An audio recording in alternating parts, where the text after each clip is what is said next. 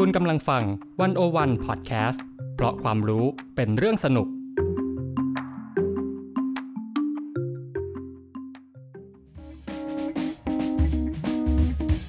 หากคุณกำลังมีความสัมพันธ์ซับซ้อนกับโลกใบนี้ America โลกร้อน is กัน back. เขาเอออยากเป็นผู้นำโลกครับครับใช่ไหมคำเย็นลูกจะแตกแล้วลูกเอ้ยมาสร้างความสัมพันธ์กับโลกใบนี้ไปกับพวกเรา กับจีนนรัชยาตันจพัฒกุล และมายการทีลาภูริวิไกรในรายการ In In Relationship with IR สวัสดีค่ะ จีนกองบรรณาธิการดิวันวันดอทเวนะคะ ค่ะมายค่ะ เป็นกองบรรณาธิการดีวันโอวันดอทเวเหมือนกันค่ะ ตอนนี้คุณผู้ฟังกำลังฟังรายการ In Relationship with IR ตอนที่หนึ่งอยู่นะคะ ค่ะ ทีนี้ด้วยความที่รายการของเราเนี่ย ตอนนี้เป็นตอนแรกเลยเนาะก็เลยอยากจะชวนจีนเนี่ย อธิบายให้คุณผู้ฟังฟังสักนิดนึงว่ารายการของเราเนี่ยมันเริ่มมาได้ยังไง หรือว่าชื่อรายการเนี่ยทำไมมันถึงต้องเป็นชื่อนี้ด้วย คือเราทำงานสื่อกันเนาะตอนเนี้ย แต่ว่าโดยแบ็กกราวน์เนี่ยเราเราทั้งสองคนอะจบความสัมพันธ์ระหว่างประเทศกันมา ก็เลยอยากจะลองหยิบยกอะไรสนุกสนุกที่มันเกี่ยวกับความสัมพันธ์ระหว่างประเทศ หรือว่าการเมืองโลกเนี่ยมาเล่าให้คุณผู้ฟังได้ฟังกัน เพราะว่าพอคุณได้ติดตามการเมืองโลก แล้วพอคุณเข้ามามีความสัมพันธ์กับความสัมพันธ์ระหว่างประเทศเนี่ย คุณไม่มีทางหนีออกจากมันไปได้ คุณจะมองทุกอย่างเนี่ย ด้วยสายตาแบบเด็ก IR นะคะ ก็เลยอยากจะเออลองเก็บเรื่องเล่าสนุกสนุกที่เกี่ยวกับการเมืองระหว่างประเทศเนี่ยมาเล่าให้คุณผู้ฟังฟังตามสไตล์เด็กที่จบ IR กันมาชวนเรียนรู้ไปพร้อม ๆ กัน ใช่ค่ะ เพราะว่าจริง ๆ แล้วเนี่ยเรื่องความสัมพันธ์ระหว่างประเทศ หรือว่าเรื่องการต่างประเทศอะไรเนี่ย หลายคนอาจจะมองว่ามันเป็นเรื่องไกลตัว หรือว่าเรื่องยาก แต่ว่าจริง ๆ แล้วเนี่ยเรากับจีนเนาะก็อยากจะเมาท์ให้ฟังว่าจริง ๆ แล้วเนี่ยมันเป็นเรื่องที่ใกล้ตัวกว่าที่เราคิด แล้วก็มีแง่มุมอะไรที่น่าสนใจที่สนุกมากๆ ก็อยากชวนทุกคนมาเข้าสู่โลกความสัมพันธ์ที่ซับซ้อนนี้ด้วยกันนะคะ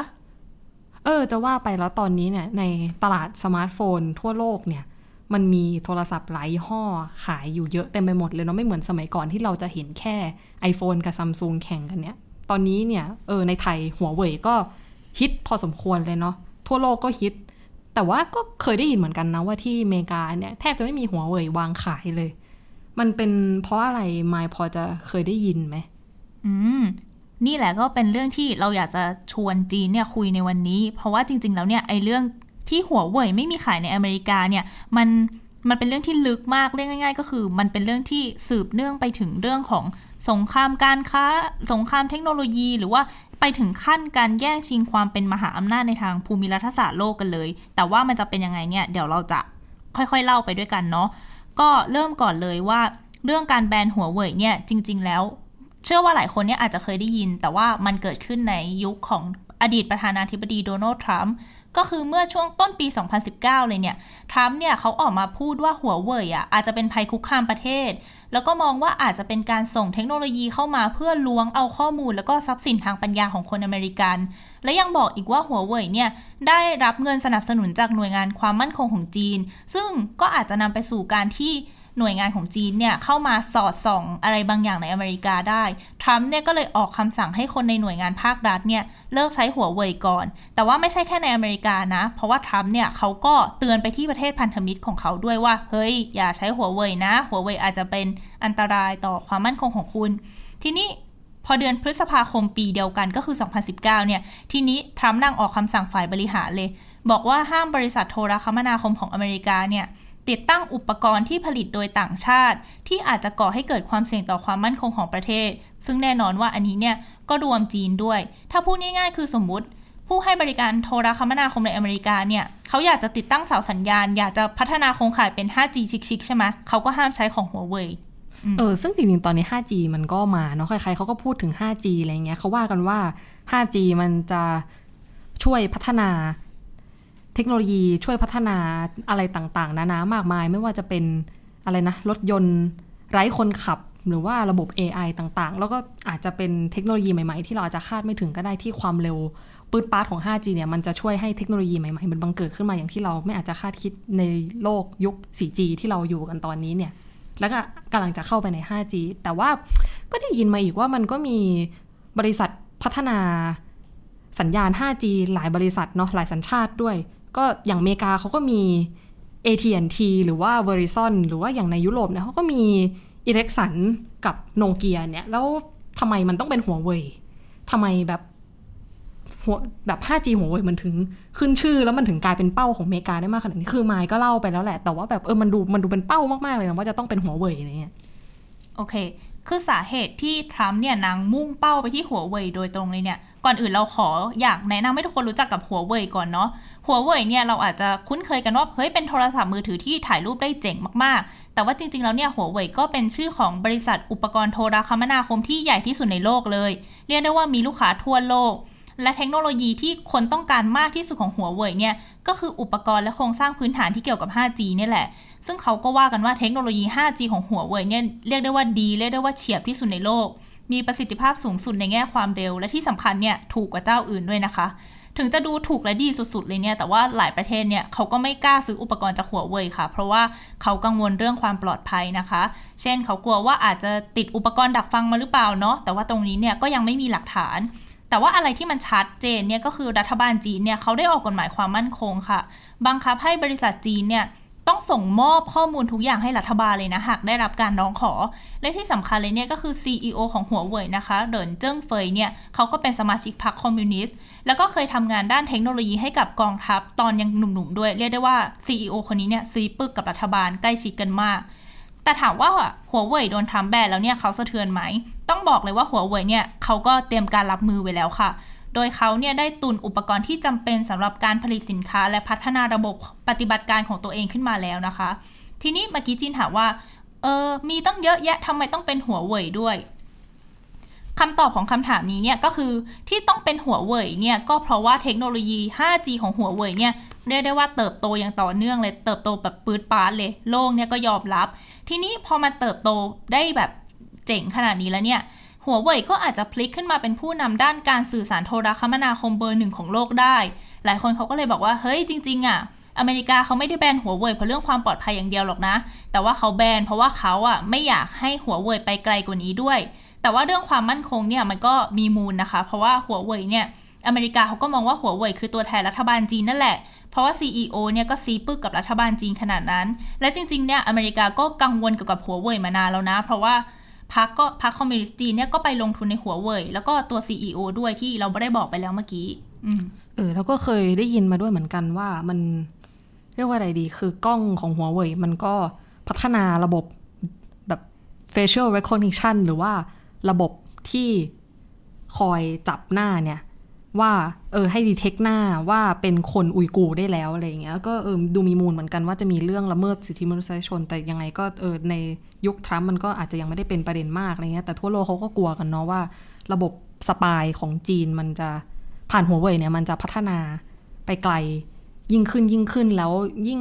มีใครมารับเทคโนโลยีนี้ต่อไป มันก็อาจจะกลายเป็นว่าก็จะเรียนแบบตามจีนอะไรอย่างเงี้ยแล้ว ก็เคยได้ยินเหมือนกันนะว่าในในขณะที่ระบบ 5G ของ Huawei เนี่ยสัญญาณเสถียรเร็วปุ๊ดป้าอย่างที่ไมค์บอกเนี่ยแต่ว่าระบบสัญญาณ 5G ที่ผู้บริการในสหรัฐให้เนี่ยมันเรียกว่าอะไรดี มันขาดขาดหายหายแล้วก็ไม่ได้กระจายทั่วพื้นที่ด้วยอะไรเงี้ยมันก็เลยกลายเป็นอาจจะกลายเป็นว่าอเมริกาเนี่ยก็เลยกลัวจีนเนาะเออ แล้วพอมันเกิดความตึงเครียดกันอย่างนี้แล้วไงแล้วมันยังไงต่อแล้วอเมริกาว่าไง อืม พอมันเกิดความตึงเครียดขึ้นอย่างนี้แล้วเนี่ย จริง ๆ แล้วมันนำไปสู่เรื่องที่แบบใหญ่บมหึมาเลยก็คือการชิงความเป็นมหาอำนาจโลก หรือไปถึงขั้นศึกภูมิรัฐศาสตร์เลย แต่ก่อนเราจะไปถึงเรื่องนั้นเนี่ยเดี๋ยวเราขอเท้าความอะไรนิดนึงเนาะก็คือเราเนี่ยรู้กันดีว่าตอนนี้เนี่ยอเมริกาเป็นประเทศมหาอำนาจ แต่ถามว่าเขาขึ้นมาเป็นมหาอำนาจตอนไหนล่ะเขาขึ้นมาช่วงหลังสงครามโลกเนาะโดยเฉพาะหลังสงครามโลกครั้งที่สองเนี่ยเพราะว่าตอนนั้นเนี่ยเรารู้กันดีว่า มหาอำนาจเก่าอย่างยุโรปเนี่ยเขาบอบช้ำมาก แต่ว่าอเมริกาเนี่ยเขาบอบช้ำน้อยกว่า เขาฟื้นตัวได้เร็ว และเขาก็ยังสะสมความมั่งคั่งมาจากอุตสาหกรรมภายในประเทศก่อนหน้านี้แล้วด้วย เรียกได้ว่าตั้งแต่สงครามโลกครั้งที่สองไปต้นมาเนี่ยเราทุกคนรู้กันดีว่าอเมริกาคือมหาอำนาจ แต่ว่าตอนนี้ค่ะ จีนเนี่ยเหมือนเป็นพญามังกรที่ตื่นและ บัลลังก์ของอเมริกาเนี่ยเริ่มถูกจีนสั่นคลอนมาเรื่อยๆ เพราะว่าในยุคปฏิรูปเปิดประเทศของจีนเนาะหรือประมาณทศวรรษที่ 80 เนี่ยนำโดยเติ้งเสี่ยวผิง ตอนนั้นเรียกได้ว่าจีนเนี่ยพัฒนาประเทศได้แบบก้าวกระโดดปืดปาดมาก จนกระทั่งเศรษฐกิจของเขาเนี่ยแซงญี่ปุ่นขึ้นมาจนเป็นอันดับ 2 ของโลก คือแต่เดิมญี่ปุ่นเป็นอันดับ 2 นะคะ ตอนนี้ญี่ปุ่นหล่นไปอยู่ที่3แล้วค่ะและที่สำคัญเนี่ยจีนกำลังไล่จี้อเมริกามาติดๆ คนจีนจำนวนมากเนาะเขาก็หลุดพ้นจากความยากจนเป็นเศรษฐีใหม่ อย่างที่เราจะเห็นคนจีนเขาสะพายแบรนด์เนมเดินกันตามพารากอนนะคะ ช่วงก่อนโควิด นั่นแหละค่ะ คือผลจากการปฏิรูปเปิดประเทศในครั้งนั้นนะคะ ส่วนเรื่องเทคโนโลยีเนี่ยก็เรียกได้ว่าแข่งขันกันดุดุเดือดไม่แพ้กันเลยค่ะอเมริกามีอะไรนะคะ จีนมีหมด อย่างถ้าเราบอกว่าอเมริกาเนี่ยมี Amazon ใช่ไหมคะจีนเขาก็มี Alibaba Group ค่ะสหรัฐมีซิลิคอนวัลเลย์โอ้จีนก็มีเซินเจิ้นค่ะ ซึ่งเซินเจิ้นเนี่ยก็เรียกได้ว่า เป็นที่ตั้งของหัวเว่ยนี่แหละค่ะ หรือว่าบางคนเนี่ยก็เรียกว่าเป็นซิลิคอนวัลเลย์ของจีน ทีนี้มาในยุคปัจจุบันเนี่ย ก็คือยุคของประธานาธิบดีสีจิ้นผิงใช่ไหมคะเขาให้ความสำคัญกับนโยบายหนึ่งค่ะ ที่เรียกว่า Made in China 2025 ถามว่า Made in China เนี่ยคืออะไร มันคือแผนของรัฐบาลจีนนะคะ ที่เขาเนี่ยปล่อยออกมาในปี 2015 ที่ว่ามุ่งให้จีนเป็นผู้นำด้านการผลิตเทคโนโลยีชั้นสูงค่ะ เช่นพวกปัญญาประดิษฐ์นะคะ หรือว่า AI แล้วก็รวมถึงระบบโทรคมนาคมที่เราพูดกันด้วย เป้าหมายสูงสุดของปักกิ่งเลยเนี่ยก็คือเขาจะลดการพึ่งพาเทคโนโลยีจากต่างประเทศนะคะ แล้วก็สนับสนุนการผลิตเทคโนโลยีชั้นสูงของจีนเองค่ะ โดยเขามีเป้าหมายว่าในปี 2049 นะคะ ซึ่งครบรอบ 100 ปีสถาปนาสาธารณรัฐประชาชนจีนเนาะ เพราะว่าเหมาเจ๋อตงเนี่ยสถาปนาจีนในปี 1949 2049 ก็จะครบรอบ 100 ปี เขาวางเลยค่ะว่าจีนเนี่ยจะต้องกลายเป็นผู้นำตลาดโลก คือพูดง่ายๆนโยบายนี้เนี่ยเขาอยากจะพลิกโฉมจีน จากที่เราเคยได้ยินกันว่าจีนเนี่ยเป็นโรงงานของโลก ไปสู่อุตสาหกรรม 4.0 ค่ะ มุ่งคิดคนและพัฒนาอุตสาหกรรมด้านเทคโนโลยีนะคะ ซึ่งตอนนี้เนี่ยเราก็เห็นแล้วว่าจีนเนี่ยเขาก็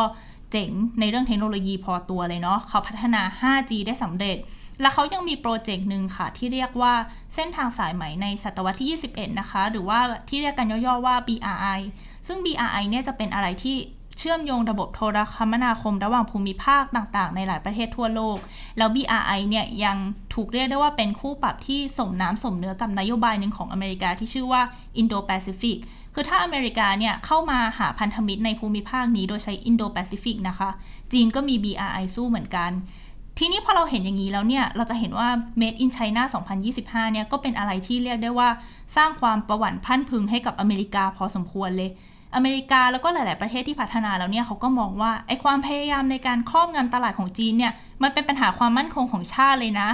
กลุ่มผู้ออกนโยบายเนี่ยก็ยังมองอีกว่าจีนที่เขาใช้โมเดลรัฐเป็นตัวนำเนี่ยรวมไปถึงความทะเยอทะยานในการจะควบคุม supply chain ของโลกเนี่ยมันอาจจะทำให้อุตสาหกรรมเทคโนโลยีเนี่ยไปตกอยู่ภายใต้การแข่งขันทางภูมิรัฐศาสตร์คือปี 2018 เนี่ยทำเนียบขาวของอเมริกาถึงกับออกมาบอกเลยว่า ความเคลื่อนไหวทางเศรษฐกิจของจีนเนี่ยไม่ได้เป็นภัยแค่ต่อเศรษฐกิจอเมริกานะ แต่ว่ามันเป็นภัยกับระบบนวัตกรรมของโลกเรียกง่าย ๆ ก็คือเขาเนี่ยรู้สึกไม่โอเค รู้สึกถูกคุกคามกับการพัฒนาอย่างก้าวกระโดดด้านเทคโนโลยีของจีนมานานแล้ว และที่สำคัญเลยเนี่ยจีนอาจจะเอาชนะตะวันตกด้านเทคโนโลยีได้ ซึ่งมันเป็นอะไรที่อเมริกาเนี่ยเขาก็ไม่น่าจะยอมให้เกิดขึ้นได้เออพูดง่ายๆเนาะก็คือการพัฒนาเทคโนโลยีมันมาคู่กับการพัฒนาเศรษฐกิจ ซึ่งถ้าใครมี เทคโนโลยีที่ดีก็ย่อมก้าวกระโดดไปได้ไกลกว่าได้ ซึ่งแน่นอนว่ามันก็นำมาสู่การแข่งขันระหว่างพญามังกรแล้วก็พญาอินทรีเนาะแล้วทีนี้เนี่ยอยากรู้เหมือนกันนะว่าสองประเทศเนี้ยจีนสหรัฐเขาซัดกันยังไงในสนามโลก อืม โอเค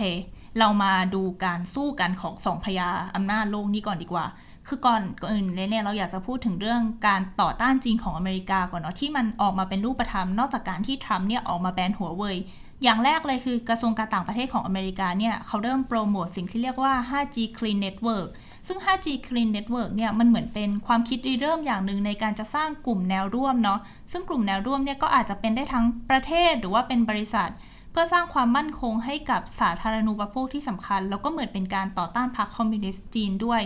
เช่น เขาก็มีข้อกำหนดขึ้นมาอย่างหนึ่งว่า เครือข่ายใด ๆ ที่จะใช้เพื่อการอำนวยความสะดวกในทางการทูตเนี่ยจะต้องผ่านช่องทางที่เขาเรียกว่าเป็นช่องทางที่สะอาดหรอช่องทางที่คลีนแบบครบวงจร หรือถ้าพูดให้ง่ายกว่านั้นเลยเนี่ยก็คือต้องไม่ผ่านอุปกรณ์ที่มาจากจีนนะจ๊ะก็คือคลีนจากจีนเนาะถูกต้องคลีนเนี่ยก็คือคลีนจากจีนนั่นเอง ส่วน อีกอย่างหนึ่งเนี่ยก็คือการโปรโมทสิ่งที่เรียกว่า Open Radio Access Network เนาะซึ่งอันนี้เนี่ยเขามองเลยว่ามันจะเป็นทางออกใน 5G ของโลกเลย ซึ่งมันจะถูกพัฒนาโดยผู้บริการที่ไว้วางใจได้ แต่ถามว่าแล้วใครคือผู้ให้บริการที่ไว้วางใจได้ล่ะ อันเนี้ยอเมริกาก็จะเป็นผู้นิยามเองนะคะ ว่าใครเนี่ยเป็นผู้ที่ไว้วางใจได้ แต่ว่าไอ Open Radio Access Network เนี่ยพูดง่ายๆก็คือมันไม่ใช่กระสุนเงินที่จะแก้ปัญหายากๆได้อย่างง่ายแล้วก็ว่องไว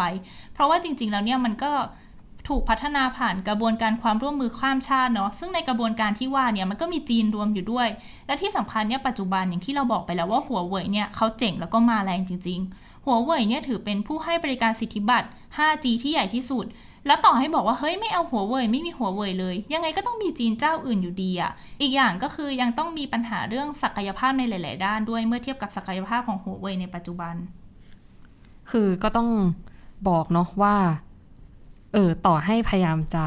exclude หัวเว่ยออกไปยังไงอะไรเงี้ยแต่ว่าสิ่งที่หัวเว่ยทำหัวเว่ยพัฒนามา แล้วมันก็เป็นร่องรอยที่หนีไม่พ้นเนาะใช่ เออ แล้วแต่ละภูมิภาคก็เราก็คงจะเห็นเนาะว่าหัวเว่ยก็ในฐานะผู้ให้บริการก็พยายามจะเสนอการให้บริการโครงข่าย 5G ในหลาย ๆ พื้นที่ในโลกเนี่ยแต่ว่าแน่นอนว่าอเมริกาเนี่ยก็ในฐานะหนึ่งในมหาอำนาจเนาะก็น่าจะ ทิ้งร่องรอยความเป็นมหาอำนาจไว้ในหลาย ๆ พื้นที่ของโลกแล้วแล้วแล้วทีนี้มันซัดกันยังไงเนี่ยในแต่ละที่เนี่ยอะโอเค คืออย่างที่จีนบอกไปแล้วเนาะว่าเวลามหาอำนาจเขาสู้กันเนี่ย มันไม่ได้กระทบแค่พวกเขา แต่มันกระทบพวกเราด้วย ที่กลายเป็นสนามอารมณ์ของพวกเขาเดี๋ยวสรุปย่อๆก่อนก่อนที่เราจะไปเจาะลึกกันในบางภูมิภาคที่น่าสนใจนะคะ ก็คือปัจจุบันเนี่ย ข้อมูลล่าสุดก็คือออสเตรเลีย เยอรมนี ญี่ปุ่น นิวซีแลนด์ รวมไปถึงอเมริกาเองเนี่ย เขาไม่เอาหัวเว่ยแน่ ๆ แต่บางประเทศเนี่ยก็เลือกเดินทางสายกลางเนาะ เช่น สิงคโปร์ ในเดือนมิถุนายนปีที่แล้วเนี่ยเขาก็ออกประกาศว่า เออ เขาจะให้ผู้ให้บริการฝั่งยุโรปเนี่ยเป็นผู้จัดหาแกนเครือข่าย 5G ให้ แต่เขาก็ไม่ได้เอาหัวเว่ยออกไปนะคะ แต่ก็มีการเซ็นข้อตกลงเหมือนกันว่าจะเร่งการบูรณาการกับระบบนิเวศด้านเทคโนโลยีดิจิทัลของฝั่งจีนด้วย ทีนี้เราพูดภาพรวมไปแล้ว ลองมาดูสนามอารมณ์ของสองมหาอำนาจกันดีกว่าค่ะ สนามอารมณ์แรกยุโรปค่ะ สนามสำคัญ เป็นมหามิตรของสหรัฐเลย อยากชวนจีนคุยนิดนึงว่าสนามอารมณ์ยุโรปเนี่ยเขาเป็นมายังไงกันอะสิ่งที่มันเกิดขึ้นในสนามอารมณ์ยุโรปเนาะก็คืออันดับแรกเนี่ยอยากให้ อยากชวนคุณผู้ฟังจินตนาการถึงแผนที่โลกก่อนว่า ยุโรปเนี่ยอยู่ตรงกลางระหว่างจีนกับสหรัฐ ถ้ามองไปทางตะวันตกของยุโรปเนี่ยข้ามมหาสมุทรแอตแลนติกไปเราก็จะเห็นอเมริกาตั้งตังงานอยู่ไว้ ข้างๆตรงนั้น แต่ถ้าเกิดเรามองไปทางฝั่งตะวันออกเนี่ยเราก็จะเห็นจีนห่างออกไปไม่ไกล ทีนี้เนี่ยแน่นอนว่าจีนก็ตั้งใจอยากจะรุกตลาด โครงสร้างพื้นฐาน 5G ในยุโรปอยู่แล้วเพราะว่าคุณภาพของหัวเว่ยเนี่ยก็อย่างที่ได้คุยกันไปหลายรอบแล้วว่า ระบบเสถียรราคาถูกประเทศในยุโรปหลายๆประเทศก็หวั่นไหวไม่น้อย ถึงแม้ว่าจะยังมีความตะขิดตะขวงใจเรื่อง ความน่าไว้วางใจของหัวเว่ยเนี่ยแล้วถ้าเทียบกับในประเทศยุโรปเองในทวีปยุโรปเองเนี่ยอย่างที่ก็ได้เกินไปแล้วเหมือนกันว่า อิเล็กสันกับโนเกียที่ตะก่อนก็คือเป็นบริษัทเทคบิ๊กบึ้มในช่วงประมาณปี 1990 เนี่ยเอ่อตอนเนี้ยก็ค่อนข้างไล่ตามโลกเทคโนโลยีได้ไม่ทันเท่ากับอย่างน้อยก็เทียบกับหัวเว่ยก็ไม่ทันแน่ๆ หัวเว่ยก็เลยดูค่อนข้างน่าสนใจสำหรับหลายประเทศในยุโรปเช่นกัน แต่ทีนี้เนี่ยก็อย่างที่ทราบกันดีว่ายุโรปกับอเมริกาเนี่ยก็มีความสัมพันธ์ที่ค่อนข้างใกล้ชิดแน่นแฟ้นมาแต่ไหนแต่ไรแล้ว แน่นอนว่าพอรัฐบาลทรัมป์เนี่ยตัดสินใจแบน 5G หัวเว่ยหลายประเทศก็ถูกทรัมป์เนี่ยสร้างส่งแรงกดดันว่าเฮ้ยเราจะต้องช่วยกันแบนหัวเว่ยนะเฟ้ยอะไรเงี้ยแต่ว่าท่าทีของยุโรปเนี่ยท้ายที่สุดแล้วในภาพรวมก็จะเห็นการพยายามคานอำนาจไม่ได้แบนตามที่ทรัมป์กดดันให้แบนหรือว่าก็ไม่ได้เอ็นไปทางจีนโดยเฉพาะว่าจะต้องเอ้ยเอาหัวเว่ยเข้ามานะ คือผลตอบรับต่อแรงกดดันของสหรัฐในแต่ละประเทศเนี่ยมันก็ต่างกันไปพอสมควร คือในระยะช่วงแรกในปี 2019 เนี่ย ประเทศหลายประเทศในยุโรปตะวันตกอย่างเยอรมัน สเปน อังกฤษเนี่ย ไม่ได้ตัดสินใจแบนหัวเว่ยตามสหรัฐไปเลยเสียทีเดียว ส่วนประเทศยุโรปกลางอย่างเช็กหรือโปแลนด์เนี่ย ก็ถูกสหรัฐล็อบบี้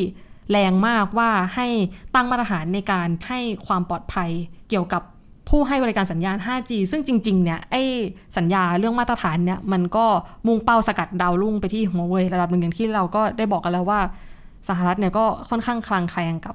ความปลอดภัยของหัวเว่ยพอสมควร ส่วนสหภาพยุโรปเนี่ย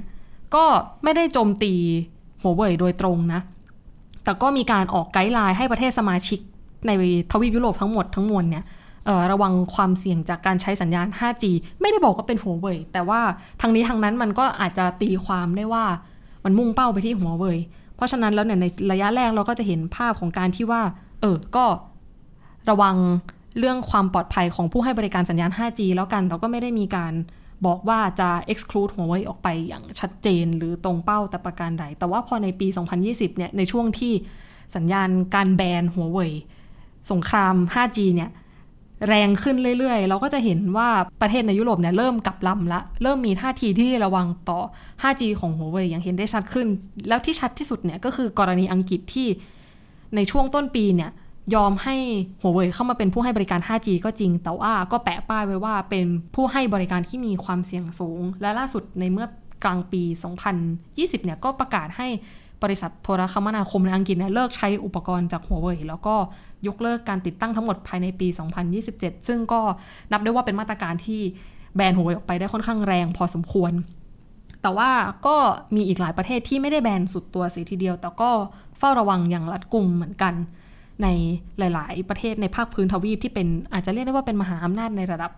ภาคพื้นทวีปนะส่วนโปแลนด์และเช็กที่ก่อนหน้านั้นเนี่ยรับปากกับสหรัฐแล้วว่าเออเราจะมีไกด์ไลน์ที่ คิดเรื่องความปลอดภัยของผู้ให้บริการสัญญาณ 5G สุดท้ายก็ทำใจไม่ให้ตัวเองเนี่ยตกขบวน 5G ไม่ได้ เพราะว่าก็ต้องยอมรับเหมือนกันว่าการมีสัญญาณ 5G ที่ดีและเสถียรก็ส่งผลต่อการพัฒนาเศรษฐกิจอย่างเป็นรูปธรรมแน่ ๆ ในอนาคต เพราะฉะนั้นเนี่ยเออก็สองประเทศนี้ก็ไม่ได้ตัดสินใจแบนหัวเว่ยเสียทีเดียว ส่วนสหภาพยุโรปก็ออกสิ่งที่เรียกว่า 5G Toolbox ก็คือเป็นกรอบที่เสนอให้ประเทศสมาชิกเนี่ยเลี่ยง ผู้ให้บริการ 5G ที่มีความเสี่ยงสูง ซึ่ง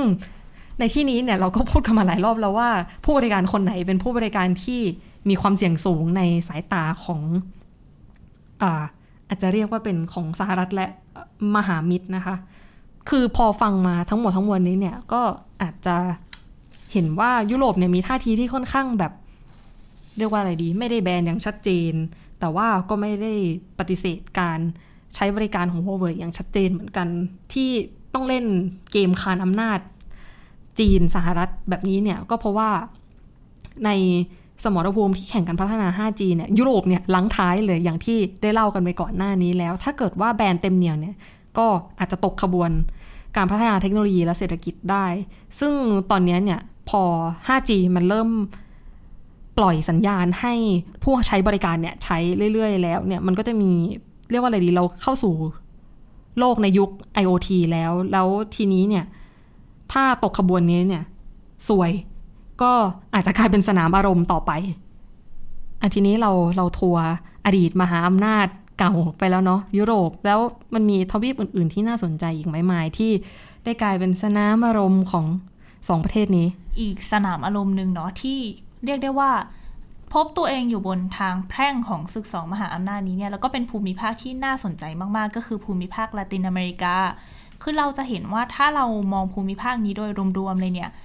เขาส่วนมากเลือกจะทำตัวเป็นกลางนะ เมื่อพูดถึงศึกระหว่างสองมหาอำนาจนี้เนี่ย เพราะว่าอย่างที่เราบอกไปแล้วว่าเขาเนี่ยยืนอยู่ตรงทางแพร่ง ฝั่งหนึ่งเนี่ยทำเลเขาใกล้กับอเมริกามากๆ แต่ว่าอีกฝั่งหนึ่งเนี่ยเศรษฐกิจเขาก็ต้องพึ่งพิงจีนด้วย ผู้นำส่วนใหญ่เนี่ยก็เลยเลือกที่จะเป็นมิตรกับทั้งปักกิ่งและวอชิงตันเรียกง่ายๆก็คือหลักทั้งคู่เลยเลือกไม่ได้นะคะ เพราะว่าอยู่บนทางแพ่งไปแล้ว ทีนี้ถามว่าแล้วเขาทำยังไงก็อย่างเช่นในโคลัมเบียเนี่ยเขาก็มีความร่วมมือด้านความมั่นคงกับอเมริกานะแต่ว่าเขาก็แสดงชัดเจนเหมือนกันว่าเขาอะไม่ได้อยากกีดกันหัวเว่ยออกไปจากประเทศของเขา ซึ่งก็กำลังเตรียมเครือข่าย 5G แต่ว่าในปี 2021 เนี่ย กลยุทธ์การวางตัวเป็นกลางของลาตินอเมริกาเนี่ยก็อาจจะเจอความท้าทายหนัก เพราะว่ามันเริ่มมีความกดดันทางการทูตเกิดขึ้น รัฐบาลในลาตินอเมริกาจำนวนมากเนี่ยเขาก็เริ่มตัดสินใจอนุญาตให้หัวเว่ยเข้ามาเตรียมอุปกรณ์เพื่อสร้าง 5G cellular network ในประเทศของเขาและและในภูมิภาคเนี่ยก็มีดีเบตเรื่อง 5G เยอะมากในช่วง 2-3 ปีที่ผ่านมาเนาะ แต่ว่าไม่ว่าจะเลือกทางไหนเนี่ยก็ต้องบอกว่าลาตินอเมริกาเนี่ยเป็นภูมิภาคที่เสี่ยงกับการจะเจอทางแพร่งทางด้านภูมิรัฐศาสตร์หมด บางประเทศเนี่ยเขาแสดงท่าทีชัดเจนมากเลยว่า เฮ้ย ไม่ว่ายังไงก็ตามฉันอะจะอยู่กับผู้ประมูลรายที่ใหญ่กว่า เช่นในเอกวาดอร์เนาะเขาก็ มีองค์กรหนึ่งของอเมริกาที่เป็นองค์กร International Development Finance Corporation เรื่องการเงินเนี่ยเขาก็เข้ามาเจรจาเรื่องกรอบที่เขาจะดีล ช่วยจ่ายเงินพันล้านดอลลาร์ ซึ่งเอกวาดอร์เนี่ยเป็นหนี้ที่กู้ยืมมาจากจีน แต่ว่าไม่ได้จ่ายให้ฟรีๆนะจ๊ะ เธอต้องเอาหัวเว่ยออกไปจากเครือข่ายโทรคมนาคมของประเทศเธอด้วย แต่ว่าดีลนี้เนี่ยก็ถูกวิพากษ์วิจารณ์เยอะมากๆ ส่วนในบราซิลเนี่ยทรัมป์ของเราเขาก็หว่านล้อมให้บราซิลเนี่ยเข้าร่วม Clean Network ของอเมริกาที่เราพูดไปแล้วเนาะ ซึ่งก็เป็นความริเริ่มที่จะเอาหัวเว่ยออกไปเหมือนกันนั่นแหละ แต่ว่าบราซิลเนี่ยปฏิเสธนะจ๊ะ ซึ่งส่วนหนึ่งเนี่ยเราก็อาจจะมองได้นะว่าเรื่องเนี้ยมันมาจากเรื่องวัคซีนกันโควิดของจีน ทีนี้ไม่ว่าจะตัดสินใจทางไหนเนี่ยมันย่อมกระทบกับความสัมพันธ์หมด คือเราจะเห็นว่าจีนกับอเมริกาเนี่ยเขาแข่งกันเรื่องเทคโนโลยีมานานแล้ว คือไม่ใช่แค่เรื่อง 5G นะ แต่ว่าเป็นมาตรฐานด้านเทคโนโลยีทุกอย่างเลย เรื่อง AI ด้วย ทีนี้เราเราก็จะเห็นว่าจีนเนี่ยเขาก็มีความพยายามเหมือนกันที่พยายามจะสร้างมาตรฐานทำให้บริษัทตัวเองแข่งขันได้ แต่อเมริกาเนี่ยเขาก็โต้กลับเหมือนกันด้วยการพยายามที่จะโดดเดียวหัวเว่ยทีนี้ลาตินอเมริกาเนี่ย อาจจะเจอว่าตัวเองตกอยู่ในสถานการณ์ที่แย่ที่สุดเลยก็คือ เขาโดนบังคับให้เลือกข้าง ต้องเข้าร่วมกับฝ่ายใดฝ่ายหนึ่งชัดเจน ซึ่งต้องบอกว่าปัญหานี้เนี่ยก็เหมือนจะยิ่งซ้ำเติมปัญหาเดิมที่ลาตินอเมริกาเนี่ยก็ต้องเจอความท้าทายอยู่แล้ว ไม่ว่าจะเป็นเรื่องอาชญากรรมข้ามชาติ วิกฤตผู้ลี้ภัย วิกฤตการเมือง เรียกง่ายๆคือถ้ามาเจอปัญหาระหว่างมหาอำนาจนี้อีกเนี่ยสถานการณ์ในลาตินอเมริกาก็อาจจะแย่ลงแน่นอน แต่ก็แน่นอนว่ามันไม่ใช่แค่อุตสาหกรรมเทคโนโลยีที่ได้รับผลกระทบเนาะแต่ว่ามันก็มีอุตสาหกรรมอื่น ๆ ด้วย อย่างในปี 2020 เนี่ยปีที่ผ่านมาชิลีอะเขาก็เริ่มประมูล 5G ในประเทศของตัวเองแล้ว แต่ว่าเขาไม่แบนหัวเว่ยนะ จากการจัดหาองค์ประกอบชิ้นส่วนต่างๆ ส่วนประเทศในลาตินอเมริกาส่วนใหญ่เนี่ย ตอนนี้เขาก็เริ่มเขียนกฎการประมูลของตัวเองบ้าง แต่ว่าก็อย่างที่บอกไปว่าค่ะว่าเรื่องไม่ได้จริง ๆ ว่าจะอยู่กับปักกิ่งหรือวอชิงตัน เขาต้องเอาทั้งคู่ เพราะฉะนั้นเนี่ยเขาก็ป้องกันการกระทบกระทั่งกับทั้งจีนแล้วก็อเมริกา เขาก็เขียนข้อยกเว้นนะ เช่น โอเค เขาจะไม่แบนส่วนประกอบจากจีน แต่ว่าเพื่อเอาใจวอชิงตันนิดนึงก็ให้มีกลไกตรวจตาอะไรนิดๆหน่อยๆเผื่อว่าวอชิงตันจะได้รู้สึกโอเค หรือว่าอาจจะให้การสนับสนุนทางการเงินกับประเทศเขาบ้าง แต่ว่าสิ่งที่เราพูดได้เลยเนี่ยก็คือไม่ว่าประเทศในลาตินอเมริกาจะตัดสินใจยังไงเนี่ยมันมีผลแน่นอน แล้วก็ไม่ได้มีผลกับแค่แต่ละประเทศด้วย แต่ว่าจะมีผลกับลาตินอเมริกาในภาพรวมทั้งหมด อันนี้ก็คือภาพรวมในในภูมิภาคลาตินอเมริกาเนาะแต่เราอยากชวนจีนคุยอีกทวีปหนึ่งซึ่งเป็นทวีปที่ก็อยู่ไกลเหมือนกัน แล้วก็แต่น่าสนใจไม่แพ้กันเลยก็คือทวีปแอฟริกา สถานการณ์ในทวีปแอฟริกาเนี่ยเป็นยังไงบ้าง คือเมื่อกี้เราก็เห็นกันแล้วว่าทั้งในยุโรปแล้วก็ในลาตินอเมริกาเนี่ยเป็นสนามอารมณ์ที่ตกอยู่ในสภาวะอ้ามามึงอึ้งเนาะว่าจะเลือกปักกิ่งหรือเลือกวอชิงตันดี ฉันเลือกไม่ได้ แล้วฉันจะคานอำนายังไงล่ะ ก็ตกอยู่ในสภาวะนั้นไป แต่ทีนี้เนี่ยก็อีกที่หนึ่งที่ก็น่าสนใจไม่แพ้กันเลยก็คือแอฟริกา แต่ในกรณีแอฟริกาเนี่ยก็จะตกอยู่ในสภาวะที่ต่างออกไปจากยุโรปแล้วก็ลาตินอเมริกาหน่อยๆ คือต้องเท้าความก่อนว่า เมื่อกี้อย่างที่เราคุยกันไปแล้วว่าจีนเนี่ยมีอภิมหาโปรเจกต์เส้นทางสายไหม ซึ่งแอฟริกาเนี่ยก็คืออยู่ในเส้นทางนี้ด้วย แล้วทีนี้เนี่ยก็ควบคู่กันไปกับ BI เนาะเส้นทางสายใหม่ในศตวรรษที่ 21 มันไม่ได้มีแค่พวกเครือข่าย เครือข่ายอินฟาสตรักเจอร์ต่างๆ ที่เป็นเครือข่ายในเชิงกายภาพ ที่เราจะเห็นเป็นตึกรามบ้านช่องหรือว่าเห็นรถไฟ เส้นทางรถไฟอะไรต่างๆนานาเนี่ยมันไม่ได้มีแค่นั้นแต่มันมีเครือข่ายแบบดิจิตอลด้วยที่จีนเข้าไปลงทุนพัฒนาในแอฟริกา ก็แน่นอนว่าเลี่ยงไม่พ้น ถ้าเป็นถ้าพูดถึงเครือข่ายดิจิตอลเนี่ยก็ต้องพูดถึงหัวเว่ยหัวเว่ยก็เข้าไป ลงทุนจัดการเครือข่ายพื้นฐานทางดิจิตอลเนี่ยให้ในแอฟริกา ซึ่งในกรณีแอฟริกาเนี่ยจีนอะเข้าไปเต็มๆเลยแล้วในมุมมองของแอฟริกาเนี่ยอาจจะต่างไปจากทวีปอื่นๆ สักหน่อยหนึ่งก็คือในขณะที่ในยุโรปละกัน พูดถึงเรื่องว่าเราจะเลือกการพัฒนา 5G ซึ่งมันสัมพันธ์กับการพัฒนาเศรษฐกิจในอนาคตเนี่ย หรือว่าเราจะเลือกความมั่นคงที่เทคโนโลยีหัวเว่ยเนี่ยถูกกล่าวหาว่าอาจจะนำพาไปสู่การสอดส่อง สอดแนมจารกรรมข้อมูลหรือการละเมิดสิทธิมนุษยชนต่างๆเนี่ยมันเป็น choice ที่ต้องเลือกมันเป็นทางแพร่งที่ต้องเลือกแต่สำหรับแอฟริกาเนี่ยทางแพร่งเนี้ยเป็นทางแพร่งที่เลือกได้ไม่ยากมากนะ เพราะอย่างที่บอกไปแล้วว่าประเทศเนี้ยทวีปเนี้ยกำลังอยู่ในขั้นพัฒนา คือในที่อื่นอาจจะพูดก็จริงว่า เออ เราจะเลือก 5G จาก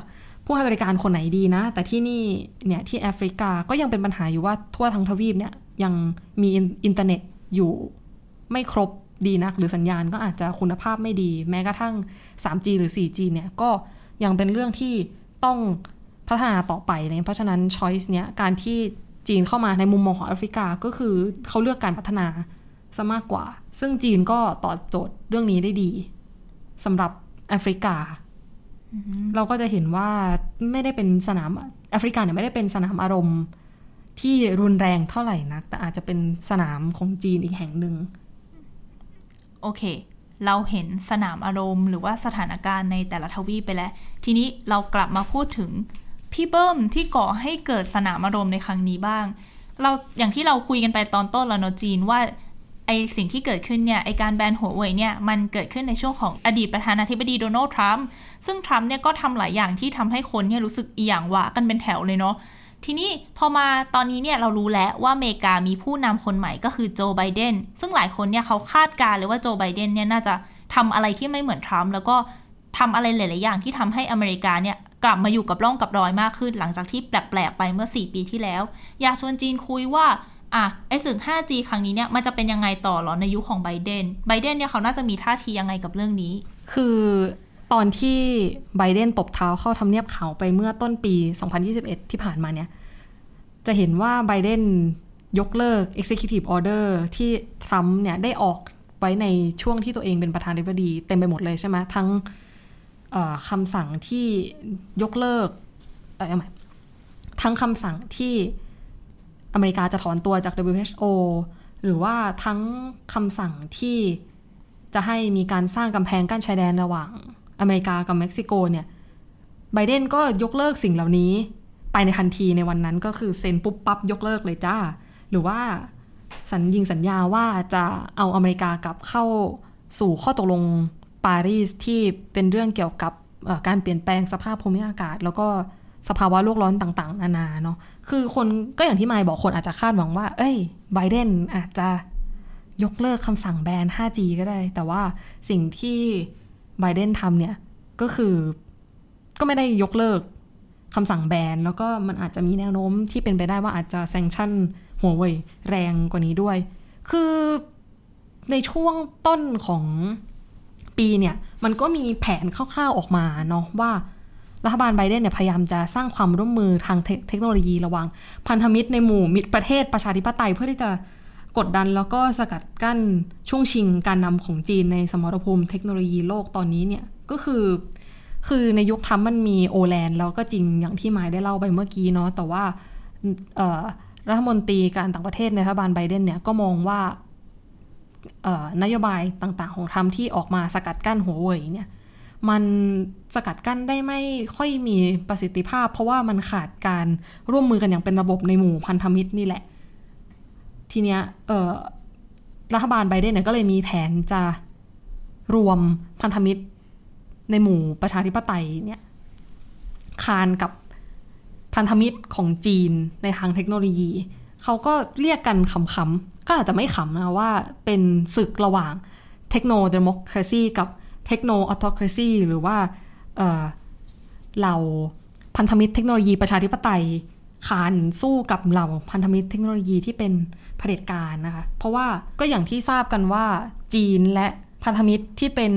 เผด็จการต่างๆ เนี่ยเขากำลังถือแต้มต่อที่เหนือฝั่งโลกตะวันตกที่เป็นประชาธิปไตยอยู่ในแง่ของเทคโนโลยี นอกจากที่จีนเนี่ยจะมีเทคโนโลยี 5G ที่ล้ำกว่าแล้วอะไรเงี้ย การสร้างพันธมิตรของจีนเนี่ยก็เป็นระบบมากกว่ามาก ๆ อย่างที่เราก็ได้พูดกันหลายรอบแล้วว่าจีนก็มี BRI มีดิจิตอล BRI อะไรต่างๆ นานาเนี่ย เพราะฉะนั้นเนี่ยอเมริกาก็ต้องสร้างพันธมิตรที่เป็นระบบที่จะร่วมกันพัฒนาเทคโนโลยี แล้วก็สกัดจีนเนี่ยออกจากการเข้าถึงเทคโนโลยีชิ้นส่วน แล้วก็ซอฟต์แวร์ต่าง ๆ ที่สหรัฐและพันธมิตรเนี่ยเป็นผู้ผลิตเพื่อที่พยายามกั้นให้จีนเนี่ย ตามไม่ทันสหรัฐ หรือว่าไม่เข้าถึงเทคโนโลยีอะไรบางอย่างของสหรัฐได้ แล้วก็อาจจะกั้นความพยายามของจีนที่พยายามจะเผยแพร่เทคโนโลยีต่าง ๆ นานาเหล่านี้ที่ฝั่งสหรัฐเนี่ยก็บอกว่าแนวทางของจีนเนี่ยมันละเมิดสิทธิมนุษยชนมันเป็นการขโมยทรัพย์สินทางปัญญาต่างๆ นานาอย่างที่ทรัมป์ได้กล่าวหาไว้ซึ่งไบเดนเนี่ยรัฐบาลไบเดนก็ ยังยึดท่าทีนี้อย่างแน่นเหนียวแต่อาจจะเปลี่ยนวิธีการในการคานจีนสักเล็กน้อย ส่วนอีกอันหนึ่งที่ยืนยันเนี่ยว่าไบเดนก็คงจะยึดแนวทางนี้ต่อไป ก็คือท่าทีของรัฐมนตรีพาณิชย์ในรัฐบาลไบเดนเนี่ยก็บอกว่าไม่มีความจำเป็นที่จะต้องยกเลิกการแบนหัวเว่ยอะไร เพราะว่าผู้บริการที่ไม่น่าเชื่อถืออย่างหัวเว่ยเนี่ยก็จะยังคงเป็นภัยความมั่นคงสหรัฐและพันธมิตรต่อไป คือถึงเราจะเห็นว่าทรัมป์กับไบเดนเนี่ยอาจจะ มีความเห็นที่ไม่ตรงกันในหลาย ๆ เรื่อง แต่ว่าเรื่องหนึ่งที่เขาดูจะซีปึกเป็นหนึ่งเป็นน้ำหนึ่งใจเดียวกันเนี่ยก็คงเป็นเรื่องการมองจีนเนาะ ทีนี้เราอยากชวนจีนเล่าเรื่องจีนสักนิดนึง พอดีอเมริกาเนี่ยเปลี่ยนผู้นำแล้ว แต่ว่ามองไปทางฝั่งจีนเนี่ยสีจิ้นผิงยังอยู่เหมือนเดิมเลยอะและทีนี้สีจิ้นผิงกับพรรคคอมมิวนิสต์ของเขาเนี่ยจะมีท่าทียังไงบ้างในเรื่องนี้ คือเรียกว่าอะไรดีคือ ณตอนเนี้ย จีนมองตัวเองว่ารุ่งโรจน์พอสมควรเนาะคือถ้าไม่นับเรื่องเทคโนโลยีแล้วเนี่ย ก็เรื่องการจัดการโควิดเขาก็อ้างตัวเองว่า ฉันจัดการได้ดีเนาะอืม เน้นเน้นเน้นนะว่านี่เป็นสิ่งที่พรรคคอมมิวนิสต์จีน เคลมว่าจัดการได้ดี ในขณะที่ในตะวันตกเนี่ยก็กำลังชุลมุนกันอยู่พอสมควร ก่อนก่อนหน้าที่จะเริ่มมีวัคซีนเนาะและแต่ทีนี้เนี่ยในแง่เทคโนโลยี ต่อให้จีนจะมีเทคโนโลยีการพัฒนาเทคโนโลยีที่ล้ำขนาดไหนก็ตามเนี่ยแต่เบื้องหลังเบื้องลึกเนี่ยมันก็มีเอกสารออกมาค่ะว่าพรรคคอมมิวนิสต์จีน แล้วก็ตัวสีจิ้นผิงเองเนี่ยมองว่ายุทธศาสตร์การปิดล้อมและการกดดันต่าง ๆ นานาของสหรัฐเนี่ยมันจะเป็นภัยต่อการพัฒนาประเทศและความมั่นคงของจีน เช่นกัน เพราะว่าก็อย่างที่บอกไปเมื่อกี้ว่าอเมริกาพยายามจะตัดจีนออกจาก ความก้าวหน้าทางเทคโนโลยี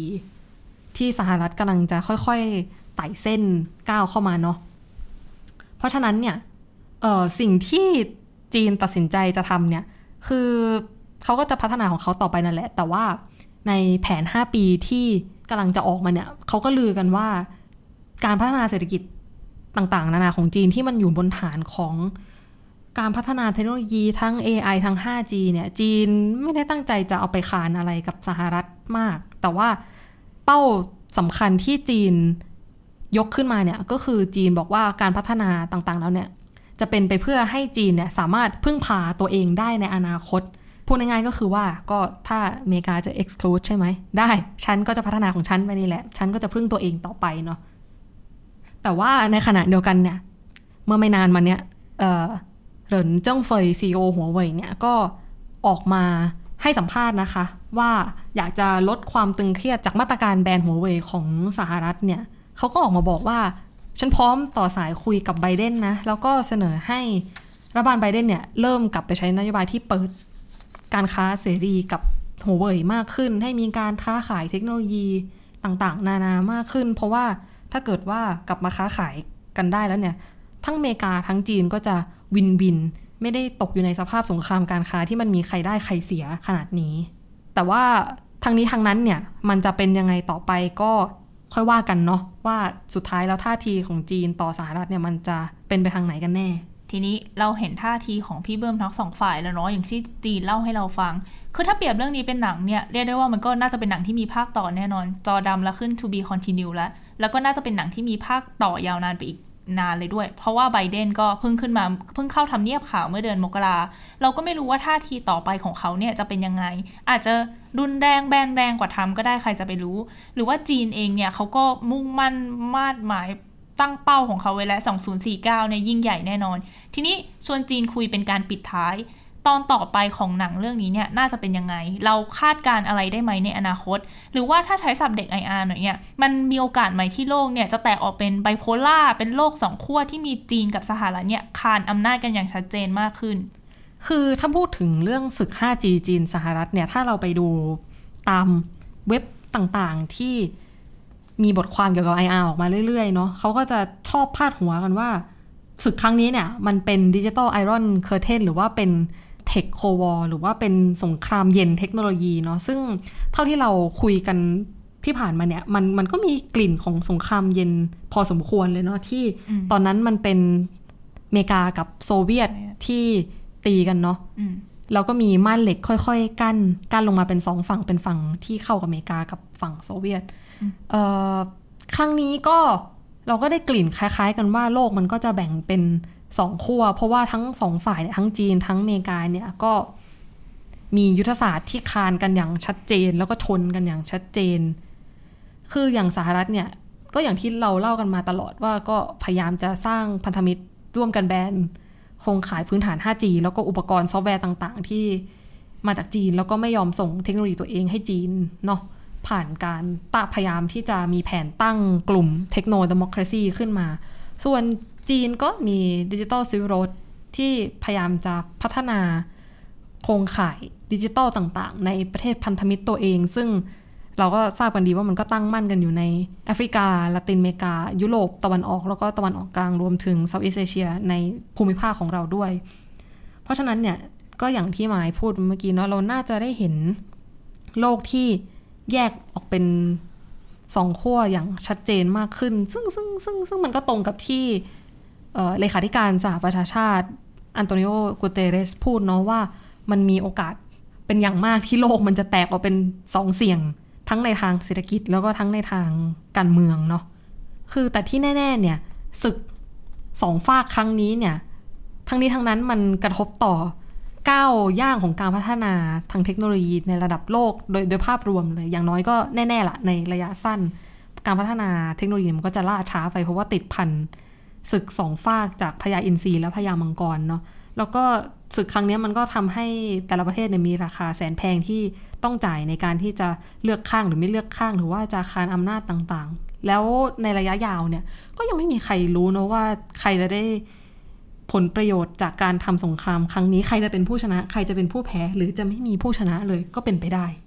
อืมก็เรียกได้ว่าน่าสนใจแล้วก็เป็นหนังม้วนยาวที่ต้องตามกันเนาะว่าสรุปแล้วเนี่ยสงครามครั้งนี้จะเป็นยังไงจะจบยังไง แล้วมันก็ทำให้เกิดคำถามที่น่าสนใจขึ้นมาคำถามหนึ่งด้วยว่าแล้วประเทศไทยเราเนี่ยอยู่ตรงไหนในสงครามครั้งนี้เออหรือว่านั่นเราน่ะสิจะเดินต่อไปยังไงเนาะแต่สิ่งหนึ่งที่แน่นอนมากเลยเนี่ยคือเขาก็ 5G กันแล้วเนาะแต่มือถือพวกเราก็ยังเป็น 4G อยู่อืมก็จริงรอกันต่อไปว่าจะเป็นยังไงนะคะสำหรับวันนี้เราก็ขอจบศึก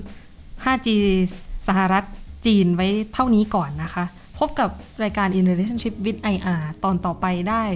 ในวันศุกร์ที่ 3 ของทุกเดือนนะคะสำหรับวันนี้ก็ขอลาไปก่อน สวัสดีค่ะ สวัสดีค่ะ